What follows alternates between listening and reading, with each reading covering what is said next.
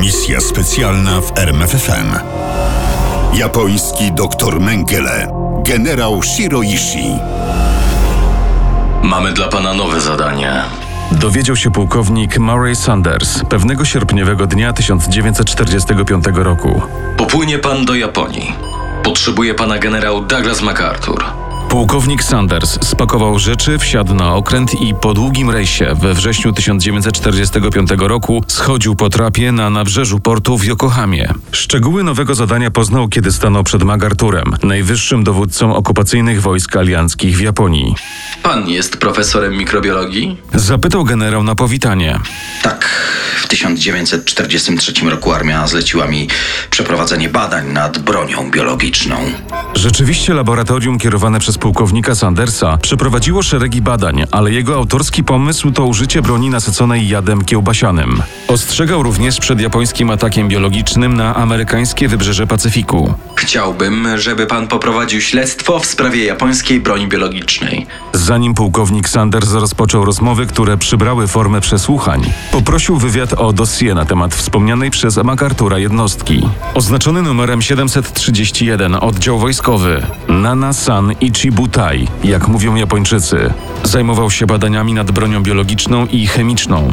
W latach 1932-1945 jednostka stacjonowała w Harbinie, w Mandżurii i tam przeprowadzano nielegalne eksperymenty na ludziach. To było wszystko, co mógł się dowiedzieć Sanders z dossier. Resztę musiał ustalić sam podczas przesłuchań.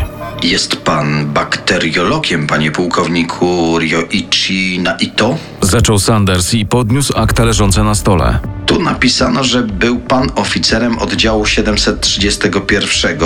To na czym przeleciały panu lata wojny? Epidemią? Zapytał Sanders, ale wyraźnie można było wyczuć sarkazm w jego głosie.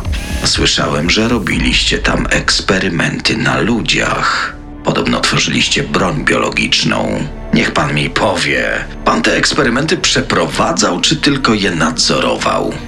Ale Naito nie chciał się przyznać do tych eksperymentów. Tak jak nie chcieli się przyznać i inni przesłuchiwani. Poirytowany Sanders postanowił zdopingować Japończyków do efektywniejszej współpracy. Jeśli nie poznam szczegółów waszych eksperymentów, wszystkich, co do których mam podejrzenia, że służyli w jednostce 731, oddamy Rosjanom.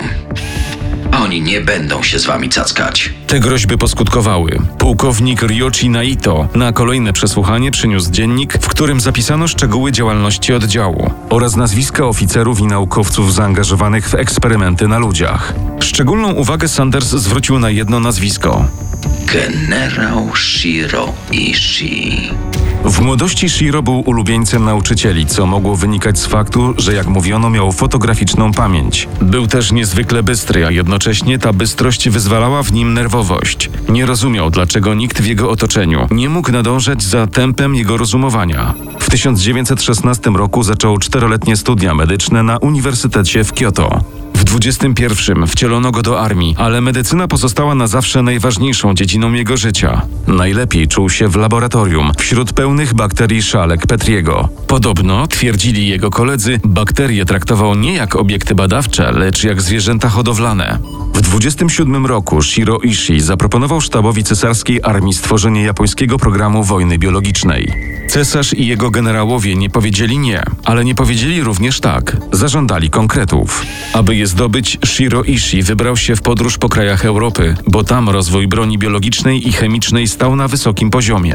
Przez dwa lata słuchał francuskich, brytyjskich oraz niemieckich generałów, obserwował manewry i przede wszystkim pytał. A to, czego się dowiedział i to, co go zaintrygowało, notował. Do Tokio przywiózł gruby brulion komentarzy i wniosków, które miały mu pomóc rozwinąć japońską broń biologiczną. Kiedy przedstawił wnioski na spotkaniu sztabu, zyskał wpływowego sojusznika w osobie ministra wojny. Po trzech latach, w 1932 roku, Shiro Ishii wyjechał do okupowanej Mandżurii jako główny oficer medyczny cesarskiej armii japońskiej.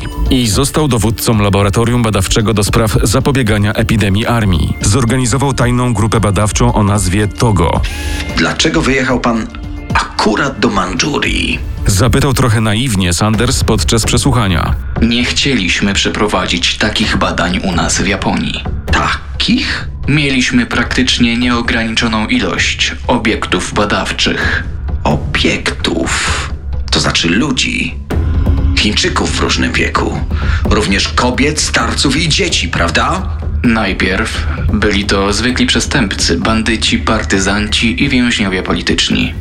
Trzymaliśmy ich w obozie Tsongma na południe od Harbinu. A potem generał Shiro opowiedział Sandersowi o jeńcach. Żywili ich dobrze, a w menu było mięso, warzywa, ryż, a nawet alkohol. Nie chodziło bynajmniej o troskę. Naukowcy chcieli rozpocząć badania na zdrowych fizycznie i psychicznie ludziach. Horror eksperymentów zaczynał się niespodziewanie, czasem po miesiącu, a bywało, że i po zaledwie kilku dniach normalnej diety. Spuszczaliśmy im krew, ograniczyliśmy dostęp do wody. Dopiero do tak przygotowanych słabych organizmów wstrzykiwaliśmy bakterie dżumy. Kiedy przeszedł pan do jednostki 731? W 1936, kiedy cesarz Hiroshito dekretem włączył naszą jednostkę do armii kwantumiskiej. To cesarz wiedział o waszej jednostce? Oczywiście. Oficjalnie jednostka 731 nazywała się Departamentem Zapobiegania Epidemii i Oczyszczania Wody Armii Kwantuńskiej. Ale miejscowym władzom powiedziano, że na ograniczonym murem terenie znajduje się tartak. Rzekomy tartak pracował do 45 roku, do końca wojny. O tym, co się działo za murem, Shiro Ishii opowiadał niechętnie. Sanders musiał często zadawać te same pytania. Czasem po prostu je powtarzał, czasem formułował je łagodniej lub sugestiami naprowadzał generała na odpowiedź. Shiro czasami dawał się złapać w pułapkę, czasami uparcie milczał, a bywało, że wpadał w irytację. Kiedy jednak Sanders nie mógł nic od niego wyciągnąć, obiecywał prerogatywy w Ameryce lub straszył towarzyszami z NKWD. To pomagało. Shiro zaczął mówić. Więźniom wstrzykiwano choroby pod pozorem szczepień, a potem obserwowano, czy i jak organizm radzi sobie z chorobą. Badano skutki nieleczonych chorób wenerycznych. Więźniów, zarówno kobiety, jak i mężczyzn, celowo zarażano kiłą i rzeżączką. Odwiedziny personelu medycznego w celach zajętych przez kobiety były tu codziennością, ale to nie wystarczyło. W raportach można było przeczytać. Mężczyzna i kobieta zarażeni syfilisem byli umieszczani razem w celi i zmuszani do seksu. Było jasne, że każdy, kto będzie stawiał opór, zostanie zastrzelony. Gdzie podziały się dzieci? Nie rozumiem. Gwałciliście kobiety na skalę przemysłową, więc niech mi pan nie mówi, że nie zachodziły w ciążę. Więc pytam, gdzie podziały się dzieci? Shiro nie odpowiedział na to pytanie. Nie musiał. W raportach napisano. W niewoli urodziła się duża liczba dzieci. Nie ma jednak żadnych relacji o jakichkolwiek ocalałych z jednostki 731. Podejrzewa się, że dzieci więźniarek były zabijane po urodzeniu. Głównym tematem badań była jednak broń biologiczna i tym zadaniem zespół generała Shiro zajmował się przez 13 lat. Przeprowadzono co najmniej 12 prób terenowych z bronią biologiczną na dużą skalę i co najmniej 11 chińskich miast zaatakowano środkami biologicznymi. W 1940 i 1941 roku samoloty zrzucały pojemniki z pchłami zarażonymi dżumą. Wybuchła epidemia, a po niej przyszły kolejne epidemie duru brzusznego, cholery i tyfusu. Zatruwano wodę w studniach, skażono bagna i rzeki. Ofiary liczono w setkach tysięcy. A tymczasem w obozie trwały wiwisekcje. New York Times dotarł do naukowca jednostki 731, który pod warunkiem zachowania anonimowości opowiedział, co robił w czasie wojny. Do sali wprowadzono więźnia. Wiedział, że to dla niego koniec, więc nie walczył. Pozwolił, by położyli go na stole i związali. Ale kiedy podniosłem skalpel, wtedy zaczął krzyczeć. Zrozumiał, że nikt nie dostanie znieczulenia. Rozciąłem go od piersi do brzucha, a on nadal okropnie krzyczał. Spojrzałem na jego twarz, była wykrzywiona okropnym grymasem bólu, strachu i agonii. Wiwisekcje zazwyczaj wykonywano bez znieczulenia, stąd kończyły się śmiercią, tak jak inne brutalne eksperymenty. Na przykład amputowano kończyny, by sprawdzić, przy jak małej ilości krwi człowiek umiera. Wycinano żołądki i przełyk przyszywano do jelit. Szacuje się, że co najmniej tysiąc japońskich naukowców prowadziło tak brutalne eksperymenty na Chińczykach. Aż trudno uwierzyć, że wyniki badań publikowano w renomowanych pismach naukowych. Tam jednak nikt nie przyznawał się do eksperymentów na ludziach. W artykułach pisano, że przedmiotem eksperymentu były małpy mandżurskie. Pisano artykuły nie tylko z biologii czy medycyny, ale również z chemii. W końcu jednostka 731 dostała również zadanie testowania substancji chemicznych. W budynku przeznaczonym do eksperymentów gazowych testowano gaz musztardowy, luizyt i fosgen. W W 1943 roku brałem udział w teście z trującym gazem. Opowiadał anonimowy eksperymentator. Zastosowano komorę ze szklanymi ścianami o powierzchni około 3 metrów kwadratowych. Wewnątrz znajdował się Chińczyk, gazem był Adamsyt. Kiedy gaz wypełnił komorę, mężczyzna dostał gwałtownych drgawek kaszlu. Wachlarz eksperymentów, czy może raczej tortur, był szeroki. Hamulce moralne żadne. Ludziom odmawiano jedzenia oraz picia. Sprawdzono, jak zachowuje się organizm w pomieszczeniu o ekstremalnie niskim ciśnieniu, jak reaguje na wysokie temperatury i oparzenia. Wieszano za nogi głową w dół, zamykano w wirówkach, rażono prądem, wystawiano na wysokie dawki promieni rentgena. Ktoś wpadł na pomysł, by ludziom przetaczać końską krew, ktoś inny wstrzykiwał morską wodę, jeszcze inny postanowił zakopywać więźniów żywcem. Szacuje się, że japońskie eksperymenty zabiły ponad pół miliona ludzi. Były to głównie ofiary epidemii sprowadzonych na Chiny przez rozpylanie bakterii nad wioskami i miastami. Natomiast eksperymentatorzy jednostki 731 i generał Shiro Ishii mają na sumieniu co najmniej 3000 ofiar. Zdecydowaną większość ofiar stanowili Chińczycy, ale zdarzali się również Rosjanie, Mongołowie, Koreańczycy i przynajmniej jeden Japończyk. Mitsuo Hirakawa został poddany wiwisekcji w wyniku przypadkowego zarażenia dżumą.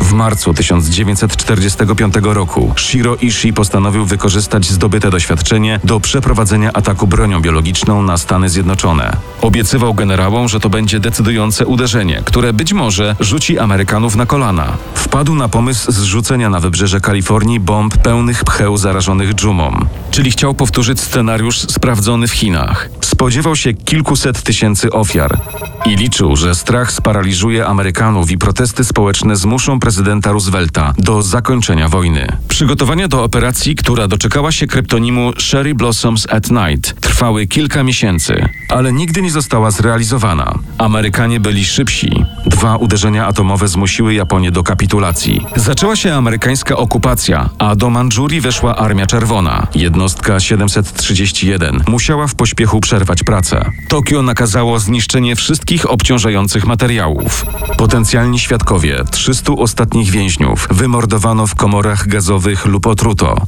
600 chińskich i mandżurskich robotników rozstrzelano. Generał Shiro Ishii nakazał wszystkim żołnierzom, oficerom i naukowcom zniknąć i zabrać sekret jednostki do grobu. Wydano fiolki z cyjankiem potasu i wysadzono kompleks budynków w powietrze, aby zniszczyć dowody. Okazało się jednak, że budynki były na tyle wytrzymałe, że pozostały nienaruszone. Dowody pozostały. Trzeba je było znaleźć. Tymczasem Międzynarodowy Trybunał Wojskowy dla Dalekiego Wschodu nic nie wiedział o czarnej historii jednostki 731. Sprawiedliwość przegrała z polityką. Zaczynała się zimna wojna i Stany Zjednoczone potrzebowały przewagi nad Związkiem Radzieckim na każdym polu, również w dziedzinie wojny biologicznej. To dlatego w Japonii pojawił się ekspert, mikrobiolog pułkownik Sanders. Rezultaty przesłuchań oficerów jednostki 731 pułkownik Sanders przedstawił generałowi MacArthurowi. Generale, dane zawierają cenne informacje. Myślę, że powinniśmy nie dopuścić, żeby dowiedział się o nich Związek Radziecki. Co pan sugeruje? Powinien pan zagwarantować tym naukowcom nietykalność w zamian za ich wiedzę. Generał MacArthur wyraził zgodę, a w maju 1947 roku depeszował do Waszyngtonu. Musimy zagwarantować Japończykom, w tym przede wszystkim generałowie Shiroishi, że wszystkie przekazane przez nich informacje nie zostaną wykorzystane jako dowody oskarżenia o zbrodnie wojenne. Waszyngton wyraził zgodę i w konsekwencji otworzył się potok danych medycznych, które pchnęły amerykańskie prace nad bronią biologiczną mocno do przodu. Szef Sandersa, Edwin Hill, a przy tym kierownik wojskowego laboratorium w Fort Detrick, gdzie pracowano nad bronią biologiczną, był zachwycony wiedzą Japończyków. Umowa o immunitet dla Shiro Ishii została zawarta w 1948 roku. Generał nigdy nie był ścigany za żadne zbrodnie wojenne, a jego dokładne miejsce pobytu było nieznane. Richard Drayton, wykładowca historii na Uniwersytecie Cambridge, twierdził, że Shiro Ishii zamieszkał w stanie Maryland i przez cały czas doradzał Amerykanom w sprawie broni biologicznej. Później, ale nie wiadomo dokładnie kiedy, wrócił do Japonii, otworzył klinikę i w niej prowadził bezpłatne badania i zabiegi. Zmarł 9 października 1959 roku na raka krtani. Miał 67 lat. Został po nim pamiętnik, lecz ani słowem nie wspomniał w nim o eksperymentach przeprowadzanych przez jednostkę 730 731. Archiwum jednostki zaginęło, bądź udało się je zniszczyć. Historykom pozostały więc tylko trudne do weryfikacji relacje anonimowych świadków. Misja specjalna w RMFFM. Na tropie największych tajemnic historii.